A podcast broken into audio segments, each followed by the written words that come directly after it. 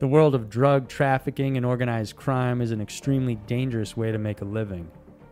Sitting at the top of this lawless industry are a select few who made a name for themselves running drug cartels that rivaled the biggest business empires in the world. These are the top five most ruthless and notorious drug dealers. Number 5. Amado Carrillo Fuentes. Dubbed as the Lord of the Skies, Amado Carrillo Fuentes rose to prominence as a leading Mexican drug lord because of his innovative and brazen use of converted passenger aircrafts to shuffle cocaine and narcotics from Colombia to Mexico and then to the United States. Born to an impoverished family in 1956, his uncle Ernesto was a prominent leader of the Guadalajara cartel. It was here working for him that Amado learned the ins and outs of running cocaine shipments across borders. Working his way up the ranks, he eventually became the leader of the Juarez cartel, gaining that title after he killed his friend and boss, Rafael Guajardo. Amado took being a leader seriously and amassed an enormous fleet of aircrafts. During his peak, it's estimated he owned more than 30 Boeing 747s. His house, which was called the Palace of a Thousand and One Nights, was a lavish Mediterranean style home.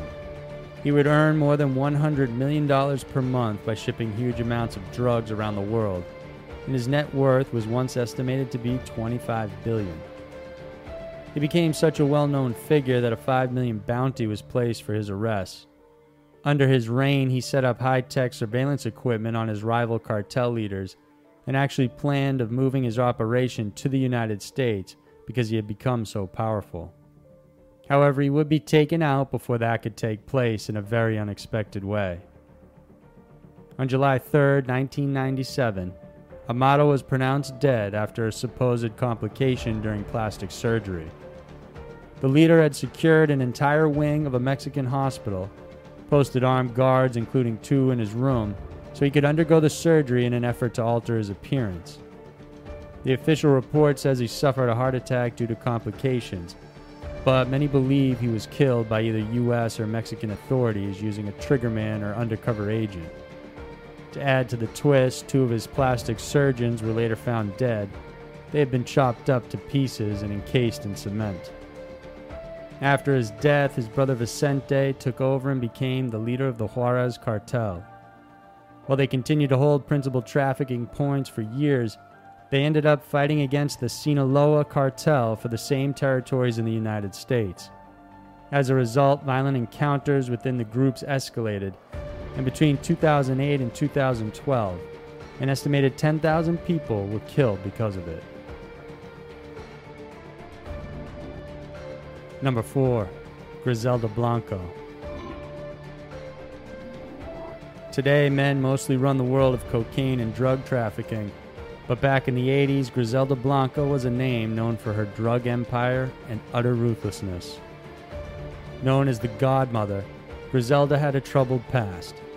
As a child, she and her mother lived in poverty in the small town of Medellin, Colombia, the same town where Pablo Escobar would hail from.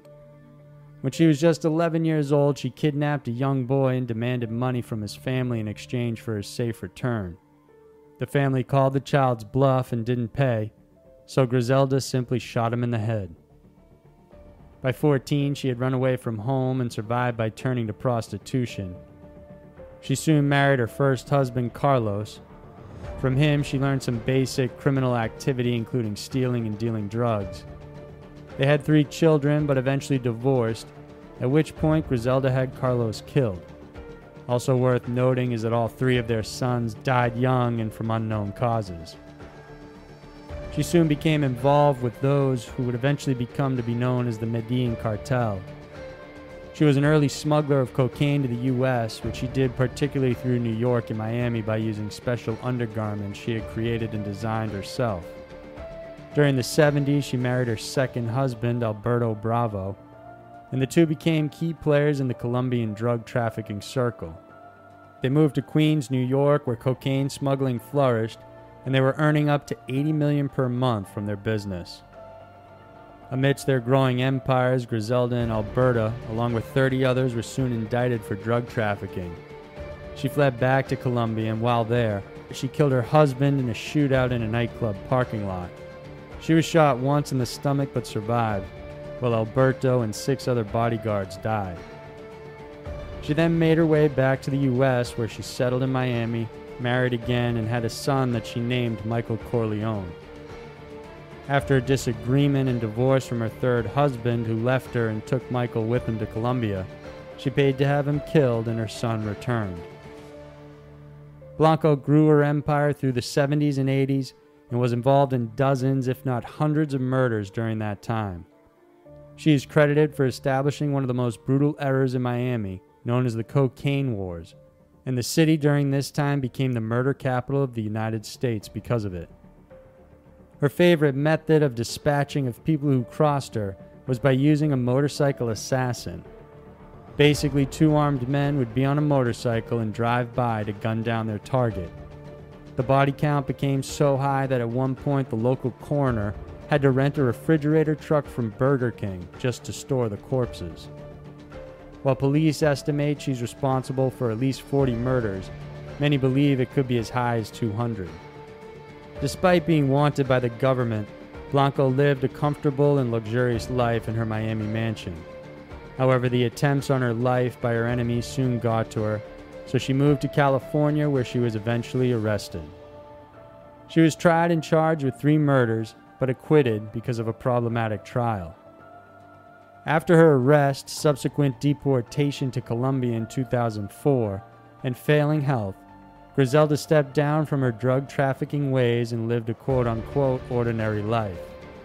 However, in 2012, after stepping out of a butcher shop in Medellin, an assassin simply walked up to her, shot her in the head twice before getting on his motorcycle and speeding away.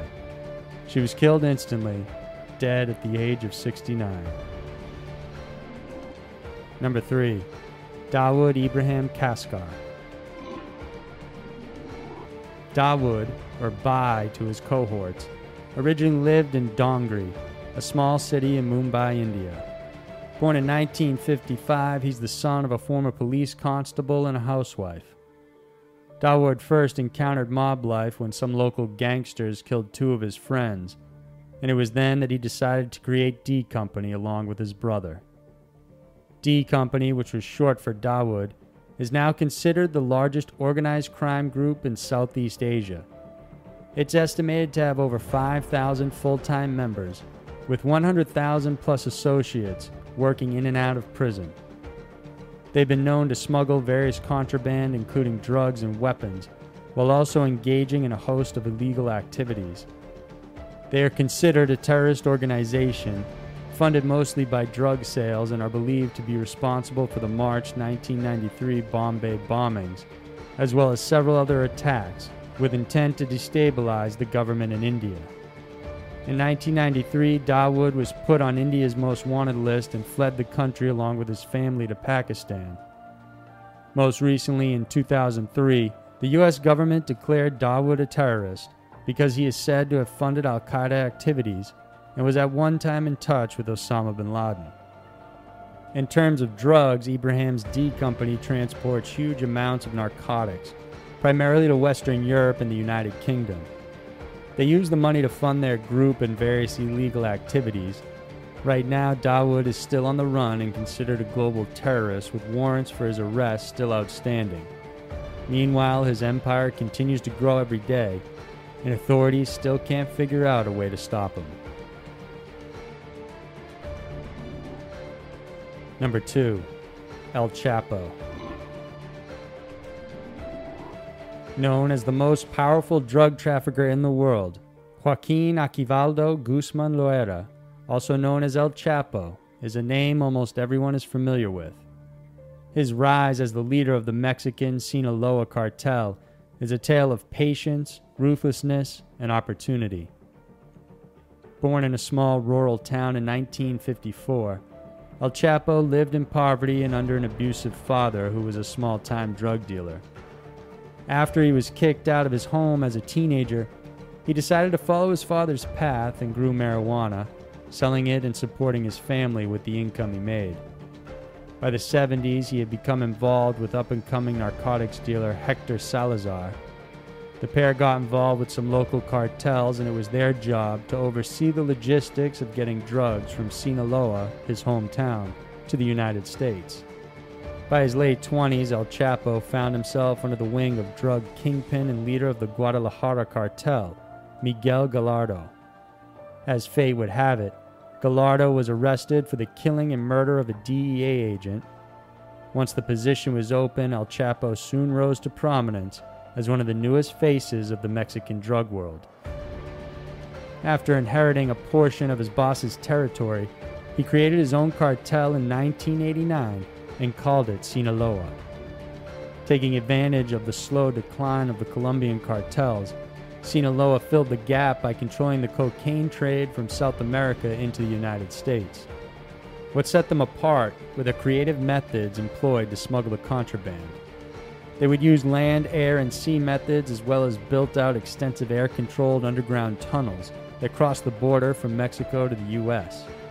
They also hid portions of cocaine inside fire extinguishers and cans that were labeled as chili peppers. The cartel is also responsible for producing, distributing, and smuggling heroin, marijuana, and meth in Southeast Asia and through other parts of the world as well. With Guzman as the leader, the Sinaloa cartel is accused of committing more than 1,000 murders all throughout Mexico, killing both henchmen and rival bosses. By 2009, the cartel was earning $3 billion per year, putting Guzman on the Forbes top 100 richest people in the world list. He was arrested several times in his career. In 1993, he was sentenced to 20 years, and despite being in a maximum security prison, was given access to conjugal visits and the capacity to run his drug operations from inside. Two years in, he actually managed to escape by stowing away in a laundry cart. He was arrested again in 2014, but in less than 18 months managed to break free, this time by using a tunnel connected to the shower room in the prison to a small house that was under construction nearly a mile away. He was recaptured months later after giving an interview to American actor Sean Penn and Mexican actress Kate Del Castillo. Currently, El Chapo has been extradited to the U.S. and incarcerated in a tiny jail cell with the lights kept on 23 hours a day and without any access to other individuals. Number 1 Pablo Escobar. Born in Antioquia, Colombia in 1949, Escobar's father was a farmer and his mother an elementary school teacher. He spent his younger years in the nearby town of Medellin, where as a teenager he began his criminal career stealing gravestones from cemetery owners who had stopped paying for site maintenance. He would sell these off to make money and eventually got involved in various petty crimes, but his big break, which also served as a good training ground for a future kingpin, was in the Marlboro Wars, where Escobar played a high profile role in controlling smuggled cigarettes around Colombia. By the 70s, marijuana smuggling became prolific in the country because of its strategic location. However, Escobar soon saw an opportunity to smuggle cocaine, seeing the industry as untapped territory. In 1975, Fabio Restrepo, a prominent Medellin drug trafficker, was murdered, and soon Escobar took over his territory, seizing power and growing his realm in ways the world had never seen before. Pablo bought large amounts of cocaine paste from countries like Peru and Bolivia. These were then refined and smuggled into the U.S., Escobar's biggest market. In 1976, he and his men were caught smuggling the paste from Ecuador. He first attempted to bribe the judges to drop the case against him, but it didn't work. His hand was forced, and as a result, the two arresting officers were murdered. His case was then dropped. This would mark his way of dealing with the authorities and government who opposed him. If they didn't accept the bribe, they would be killed. By the 80s, he had formed a small group that called themselves the Medellin Cartel. It took only a few years for them to gain control of the cocaine market, and by the middle of the decade, they were exporting 80% of the cocaine brought into the U.S. The result was a weekly revenue of around $420 million. With so much money coming in, Escobar had to buy a private Learjet just to bring in the cash. With his growing empire, there came scrutiny from the local and U.S. government. In a bid to prevent an extradition treaty with the U.S., Escobar terrorized the government. This culminated in the 1985 storming of the Colombian Supreme Court, where armed guerrillas known as the 19th of April Movement, or M19, sieged the court, destroyed important papers relating to the extradition, and killing half of the Supreme Court judges while taking hostages. Escobar would not think twice about murdering those who opposed him. Because of this, in 1991, more than 25,000 deaths were recorded. The following year, that figure increased to 27,000, and Colombia became known as the murder capital of the world. The cartel killed over 600 police officers and are also held responsible for the 1989 Colombian jetliner bombing, which killed more than 100 people. But eventually, things caught up with Pablo, and finally, he was killed in a shootout on December 2, 1993 his death marked the demise of the cartel and Colombia's key role in the cocaine trade. Despite celebrations ringing from parts of Colombia and most of the world, his death was also mourned. It's estimated that 25,000 people attended his funeral. His family was put in witness protection, and most recently his son, who has changed his name to Sebastian Marroquin, wrote a book about the father he remembers, insisting that Escobar killed himself instead of getting shot by those that pursued him. So, those were the top five most ruthless and notorious drug dealers. They say crime doesn't pay, but for a brief while, these people flourished under the drug trade, building their empires on top of the suffering of many. If you like this video, then please subscribe to our channel. Every week, we'll bring you new scary mysteries to enjoy Thanks for watching, and I'll see you next week.